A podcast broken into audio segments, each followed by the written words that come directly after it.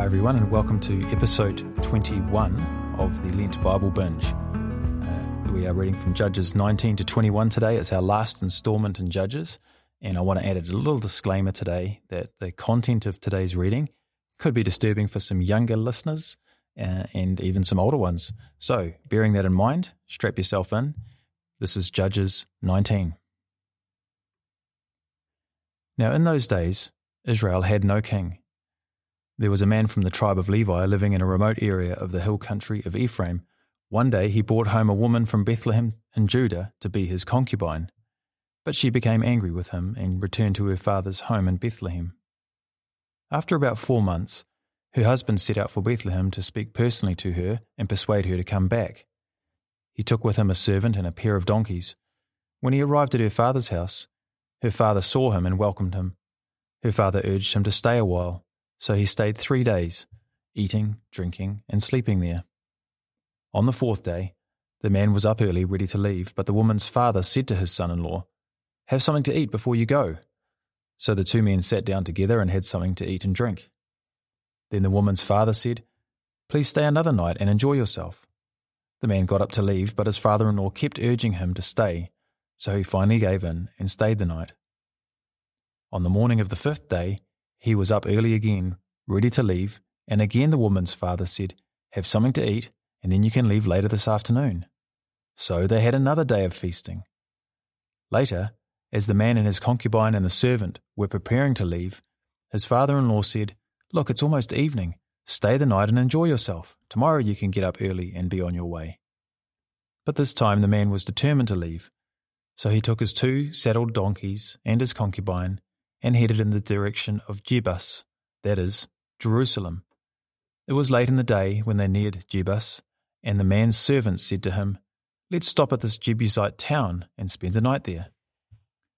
No, his master said, we can't stay in this foreign town where there are no Israelites. Instead, we will go on to Gibeah. Come on, let's try and get as far as Gibeah or Ramah, and we'll spend the night in one of those towns. So they went on. The sun was setting as they came to Gibeah, a town in the land of Benjamin, so they stopped there to spend the night. They rested in the town square, but no one took them in for the night. That evening, an old man came home from his work in the fields. He was from the hill country of Ephraim, but he was living in Gibeah, where the people were from the tribe of Benjamin. When he saw the travellers sitting in the town square, he asked them where they were from and where they were going. We've been in Bethlehem in Judah, the man replied. We are on our way to a remote area in the hill country of Ephraim, which is my home. I travelled to Bethlehem, and now I'm returning home. But no one has taken us in for the night, even though we have everything we need. We have straw and feed for our donkeys, and plenty of bread and wine for ourselves. You are welcome to stay with me, the old man said. I will give you anything you might need, but whatever you do, do not spend the night in the square. So he took them home with him and fed the donkeys. After they washed their feet, they ate and drank together. While they were enjoying themselves, a crowd of troublemakers from the town surrounded the house. They began beating at the door and shouting to the old man, Bring out the man who is staying with you so we can have sex with him. The old man stepped outside to talk to them. No, my brothers, don't do such an evil thing, for this man is a guest in my house, and such a thing would be shameful. Here, take my virgin daughter and this man's concubine. I will bring them out to you, and you can abuse them and do whatever you like, but do not do such a shameful thing to this man. But they would not listen to him. So the Levite took hold of his concubine and pushed her out the door. The men of the town abused her all night, taking turns raping her until morning, and finally at dawn they let her go. At daybreak, the woman returned to the house where her husband was staying. She collapsed at the door of the house and lay there until it was light. When her husband opened the door to leave, there lay his concubine with her hands on the threshold. He said, Get up, let's go. But there was no answer. So he put her body on his donkey and took her home. When he got home, he took a knife and cut his concubine's body into twelve pieces. Then he sent one piece to each tribe throughout all the territory of Israel. Everyone who saw it said, Such a horrible crime has not been committed in all the time since Israel left Egypt. Think about it. What are we going to do? Who's going to speak up? Chapter 20 Then all the Israelites were united as one man, from Dan in the north to Beersheba in the south, including those from across the Jordan in the land of Gilead. The entire community assembled in the presence of the Lord at Mizpah. The leaders of all the people and all the tribes of Israel, 400,000 warriors armed with swords, took their positions in the assembly of the people of God. Word soon reached the land of Benjamin that the other tribes had gone up to Mizpah. The Israelites then asked how this terrible crime had happened.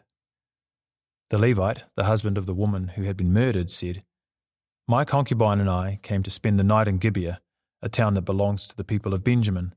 That night, some of the leading citizens of Gibeah surrounded the house, planning to kill me, and they raped my concubine until she was dead. So I cut her body into twelve pieces and sent the pieces throughout the territory assigned to Israel, for these men have committed a terrible and shameful crime. Now then, all of you, the entire community of Israel, must decide here and now what should be done about this. And all the people arose to their feet in unison and declared, None of us will return home, no, not even one of us. Instead, this is what we will do to Gibeah. We will draw lots to decide who will attack it. One tenth of the men from each tribe will be chosen to supply the warriors with food, and the rest of us will take revenge on Gibeah of Benjamin for the shameful thing they have done in Israel. So all the Israelites were completely united, and they gathered together to attack the town. The Israelites sent messengers to the tribe of Benjamin, saying, What a terrible thing has been done among you. Give up those evil men, those troublemakers from Gibeah, so we can execute them and purge Israel of this evil. But the people of Benjamin would not listen. Instead, they came from their towns and gathered at Gibeah to fight the Israelites. In all, 26,000 of their warriors, armed with swords, arrived in Gibeah to join the 700 elite troops who lived there.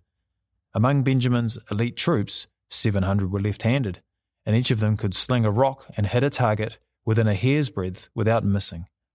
Israel had 400,000 experienced soldiers armed with swords, not counting Benjamin's warriors. Before the battle, the Israelites went to Bethel and asked God, which tribe should go first to attack the people of Benjamin? The Lord answered, Judah is to go first. So the Israelites left early the next morning and camped near Gibeah. Then they advanced towards Gibeah to attack the men of Benjamin. But Benjamin's warriors who were defending the town came out and killed 22,000 Israelites on the battlefield that day. But the Israelites encouraged each other and took their positions again at the same place they had fought the previous day. For they had gone up to Bethel and wept in the presence of the Lord until evening. They had asked the Lord, Should we fight against our relatives from Benjamin again? And the Lord had said, Go out and fight against them. So the next day they went out again to fight against the men of Benjamin. But the men of Benjamin killed another 18,000 Israelites, all of whom were experienced with the sword. Then all the Israelites went up to Bethel and wept in the presence of the Lord, and they fasted till evening. They also brought burnt offerings and peace offerings to the Lord. The Israelites went up seeking direction from the Lord. In those days, the Ark of the Covenant was in Bethel, and Phinehas, son of Eleazar, the grandson of Aaron, was the priest the Israelites asked the Lord, Should we fight against our relatives from Benjamin again, or should we stop? The Lord said, Go, tomorrow I will hand them over to you. So the Israelites set an ambush all around Gibeah. They went out on the third day and took their positions at the same place as before. When the men of Benjamin came out to attack, they were drawn away from the town, and as they had done before, they began to kill the Israelites. About 30 Israelites died in the open fields and along the roads, one leading to Bethel and the other leading back to Gibeah. Then the warriors of Benjamin shouted, We're defeating them as we did before. But the Israelites had planned in advance to run away so that the men of Benjamin would chase them along the roads and be drawn away from the town. When the main group of Israelite warriors reached Baal Tamar, they turned and took up their positions. Meanwhile, the Israelites hiding in ambush to the west of Gibeah jumped up to fight. There were 10,000 elite Israelite troops who advanced against Gibeah. The fighting was so heavy that Benjamin didn't realize the impending disaster. So the Lord helped Israel defeat Benjamin, and that day the Israelites killed 25,100 of Benjamin's warriors, all of whom were experienced swordsmen. Then the men of Benjamin saw that they were beaten. The Israelites had retreated from Benjamin's warriors in order to give those hiding in ambush more room to maneuver against Gibeah. Then those who were hiding rushed in from all sides and killed everyone in the town. They had arranged to send up a large cloud of smoke from the town as a signal. When the Israelites saw the smoke, they turned and attacked Benjamin's warriors. By that time, Benjamin's warriors had killed about 30 Israelites, and they shouted, We're defeating them as we did in the first battle. But when the warriors of Benjamin looked behind them and saw the smoke rising into the sky from every part of the town, the men of Israel turned and attacked. At this point, the men of Benjamin became terrified because they realized disaster was close at hand. So they turned around and fled before the Israelites towards the wilderness, but they couldn't escape the battle, and the people who came out of the nearby towns were also killed. The Israelites surrounded the men of Benjamin and chased them relentlessly, finally overtaking them east of Gibeah.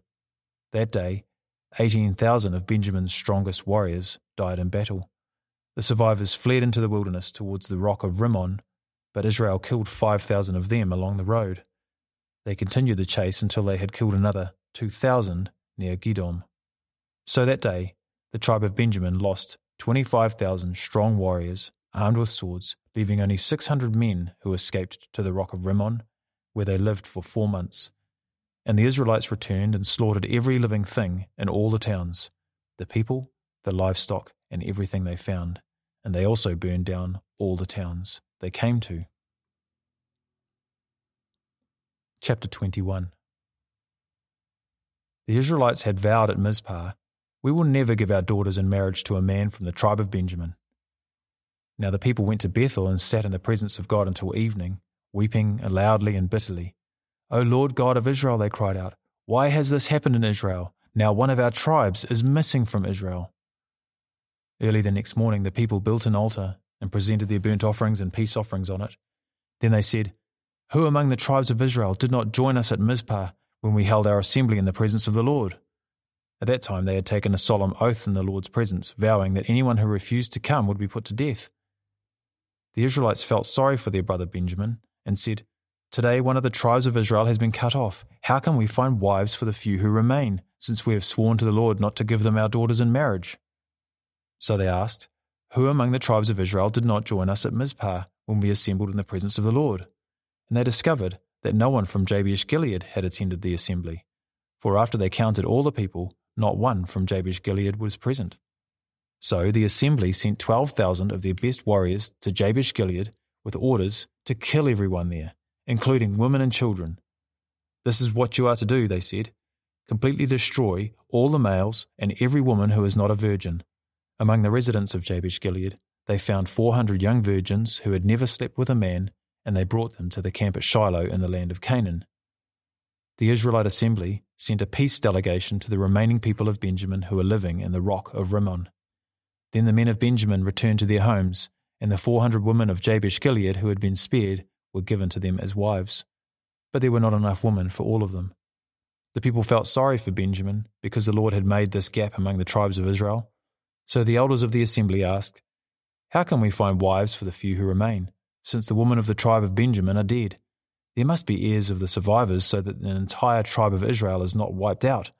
But we cannot give them our own daughters in marriage because we have sworn a solemn oath that anyone who does this will fall under God's curse.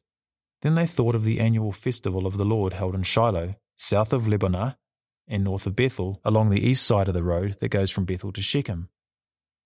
They told the men of Benjamin who still needed wives, Go and hide in the vineyards.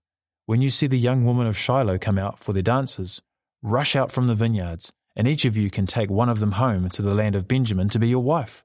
And when their fathers and brothers come to us and protest, we will tell them, Please be sympathetic. Let them have your daughters, for we didn't find wives for all of them when we destroyed Jabesh Gilead, and you are not guilty of breaking the vow, since you did not actually give your daughters to them in marriage. So the men of Benjamin did as they were told.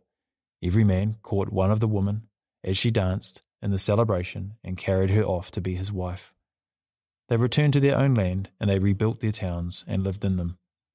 Then the people of Israel departed by tribes and families, and they returned to their own homes. In those days, Israel had no king, and all the people did whatever seemed right in their own eyes. This ends today's Bible reading. Thanks for joining us, and remember the grass withers and the flower falls, but the word of the Lord remains forever.